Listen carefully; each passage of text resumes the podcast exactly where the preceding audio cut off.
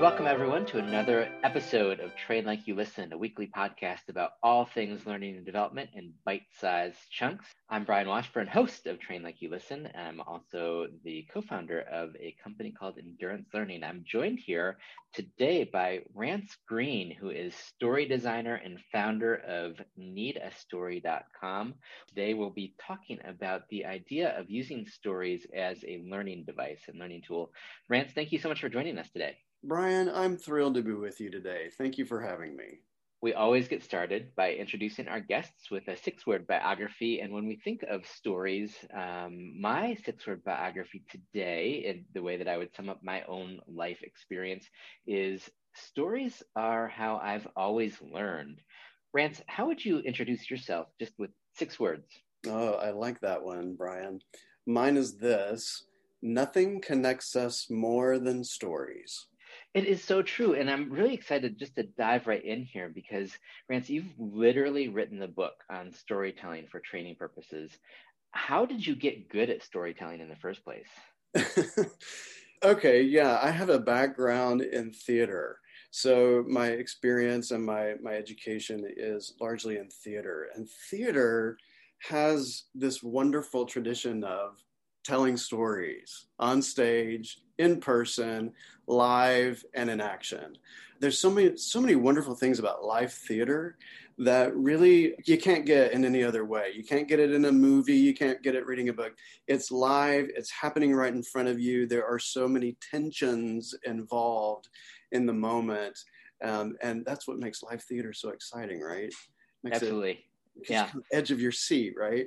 So that's where I'm coming from. And when I came to the talent development space, I just brought all of that storytelling with me. So I love playwriting, I love directing. I really love directing. That's that's something I like a lot. And so bringing that into the learning world was just a very natural thing for me. And and I've been watching a number of new movies that are on Netflix that have taken what used to be plays and they've turned them into Netflix movies, and there's oh. just a ton of dialogue in there. So like One Night in Miami, um, and then there's a couple other ones, and you know, it's just that dialogue and the stories that are being told through that dialogue can be so powerful. Why do you think stories are such a powerful device for learning or teaching? Yeah, that's interesting that you bring up dialogue, Brian. I think that dialogue is so underused in, in our learning when we're when we're telling stories and learning. But let me answer your question by asking you a question. What do you like about those stories, those Netflix stories that you've been watching? What about them? What are the characteristics of them that make it so attractive to you? Yeah, and it's fascinating because there there there's very little action, right? So all the action takes place in like a room, whether it is a band that is in their practice room or it's, you know, these these four very famous people that all came together in Miami for one night and it's just them conversing and just watching and you mentioned you used the word tension before. So just watching the tension take place not through like bang them up shoot them up type of things or you know cars that are flipping or things like that. It's just the interpersonal interaction that takes place and the the emotions that are behind it and I think that it takes a good actor, certainly, to carry a movie that's just focused on dialogue. But it's the way that the story is being told. Mm. I think through that dialogue, it's just a different way than we're used to of seeing things. And I think it can be very captivating. Yeah. So I think that what you're describing there is that so concrete. It's just people in a room talking and it's attractive to you. So it's happening in real time. It's immediate. It's not epic it's just um, people engaging with one another, speaking the language of humans, telling stories, and um, relating to one another. So if you could, if you could capture that and put it into a learning environment, wouldn't that be awesome? You know, I think another reason people love stories so much is uh, not just the concreteness of it, but also that they're so memorable. Mm-hmm. And so, if you want to create training that is memorable, wouldn't you want that? You know so tell stories that will increase um, that learning retention. And i think another reason people like stories so much is that they're so actionable. They're like you're kind of like going through the story as if you're living it out yourself. And so if you can capture that for a learning experience, especially, you know, where you're trying to like get people up to that golden standard of practice, mm-hmm. stories are a great way to start that simulation the stories have been around for thousands of years, right? So if you if you think of something like the Odyssey or something like that, I mean that was a story that was was being told. Now, when we fast forward to contemporary times and we think of the context of learning, what's been the most powerful example you've seen of someone using a story to help others learn? Well, I had a really powerful experience with this early on when I first started in the learning and development world and I was part of a compliance program and overseeing the compliance training. And they were like, this department said, you know, we would like for you to come and you, we'd like for you to um, basically slap our employees' hands because they're engaged in some compromises of the code uh, I said, you know, we'll we'll come, but we're not going to do that. We're going to do something else. So well, and um, and who doesn't love a good compliance training, right? Yeah, exactly, right. come in and tell our employees that they are really bad. you know, no, we're not. We're not going to do that. We're going to respect the adult learners in the room. And so we wrote a story, and the story took place in a coffee shop. And I described this story a little bit in the book as well. The story is about these four employees at a coffee shop and they are struggling with some very similar problems that were reported to us that these employees at, at work were also struggling with. So we put them in a very similar situation, but in a different place, in a coffee shop, right? Separate from a work environment. And after we told the story, after about eight minutes of telling the story, we asked them to answer some open ended questions based on one of the characters that they were going to represent throughout that whole learning experience. And what happened was it took the, it gave them a different perspective. So you had, you know, maybe a regular employee who was playing the part of the owner of the coffee shop. Mm-hmm.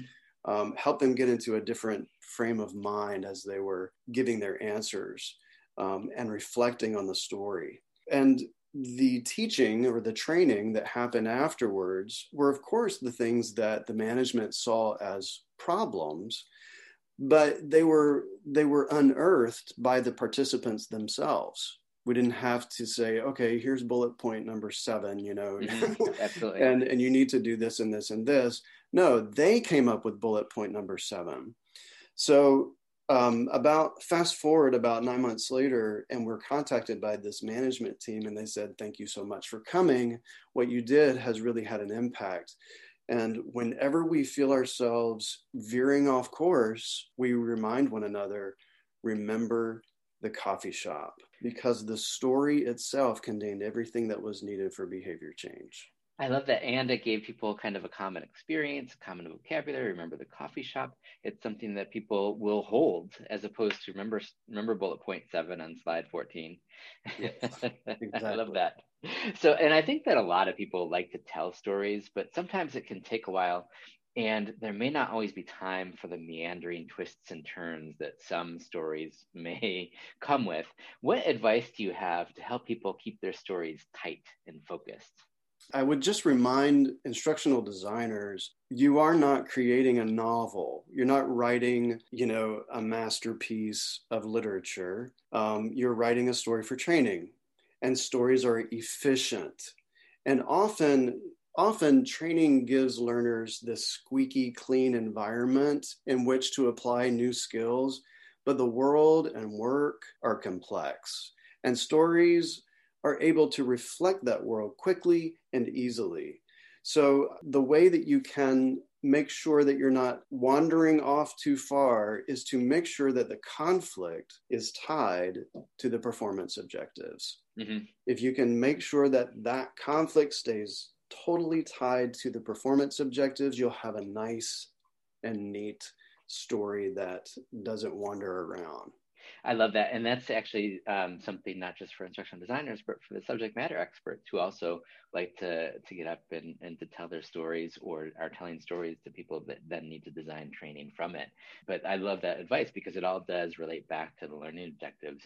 Now, when it comes to and let's say that you know we have some people that would like to bring more stories into their training programs but they don't actually know how to do it sometimes people are thinking, well, look, I, I have to create a training based on this slide deck, or I have to create a training, you know, based on, on this very specific thing, or I only have 15 minutes or 30 minutes to train people.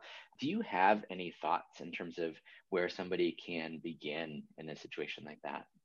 Yes. Start with your audience because 100% of those in your listening audience are training humans. And those humans listen to, watch, consume, and tell stories all the time, every day. So get to know who your audience is and create this audience profile and answer some simple questions about them. What are their fears? What are their current circumstances? How are they reacting to those current circumstances? What are what do they value? If you can answer those four questions you've got a nice audience profile to begin with and you'll know what kind of characters to develop that are going to be relatable characters and you'll know what kind of story to create that that audience is going to to relate to as well. So um, if you are just getting started get to know your people get to know your learning audience I love that advice because it's it's part of the the needs assessment, right, or the the assessment for for the the learning program. Now, the last question that I have for you before we have a little bit of fun with our speed round, do you think that stories are appropriate for any kind of training? Yes. If training is for behavior change and stories have that same objective and can be used in that way, so if you are training for behavior change, then a story is appropriate. And I have been asked, well, you know, what about safety training or skills or um, systems training or awareness training and all that kind of thing. If behavior change is involved, then yes, there's a potential story there that can be beneficial to training. Yeah, I love that. Rance Greene, thank you so much for answering some of these questions. Before we go, we'd love to have our listeners learn a little bit more about our guests. So I have a few speed round questions if you're ready for those. I'm ready. All right. what is your go to food or snack right before you give a presentation? Matcha latte, man. Matcha latte. nice. How about a piece of training tech that you can't live without? Well, I think everybody would say Zoom. In, in this day and age, absolutely. Um, what about things that somebody should be either listening to or reading these days? Well, I hear that Brian Washburn has a great book. definitely recommend that. Right now, I'm reading an interesting book called The Back of the Napkin by mm-hmm. Dan Roam, and it's how to solve problems uh, through pictures. I like to draw fascinating. I'm going to have to take a look at that one. Um, and then the last question we have here is what kind of shameless plug? I, I appreciate the plug for this podcast. Um, do you have any shameless plugs for yourself? Well, one of the reasons that I'm, I'm on this podcast, Brian, is because of a book that I wrote called Instructional Story Design. Mm-hmm. And um, I, I would welcome people to not only read the book, but let me know how they've used it. I, I enjoy keeping in touch with people, feel free to you know give me a shout out on LinkedIn uh, and connect with me. I'd love to hear from you. And then on March 16th, I'm doing an, an event called the Leadership Storytelling Forum. Mm-hmm. And so this is for leaders and those who develop them. Okay. And we're going to be having just an informal conversation about storytelling and how to lead with stories. And if you send me the link, we can go ahead and put that up in the show notes as well. So that sounds very cool. Rance Greene, thank you so much. The author of Instructional Story Design. He's also a story designer and founder of needastory.com. I appreciate you joining us for this week's episode of Train Like You Listen. And thank you everyone for listening to another episode. You can find Train Like You Listen on any podcast platform. So whether it's Apple, Spotify, iHeartRadio, or wherever you get your podcast. And if you like what you hear, go ahead and give us a thumbs up or give us a comment, some feedback. That's how other people find out about it as well. Until next week, happy training, everyone. This week's podcast is sponsored by Soapbox. Sign up today for a free demo at soapboxify.com.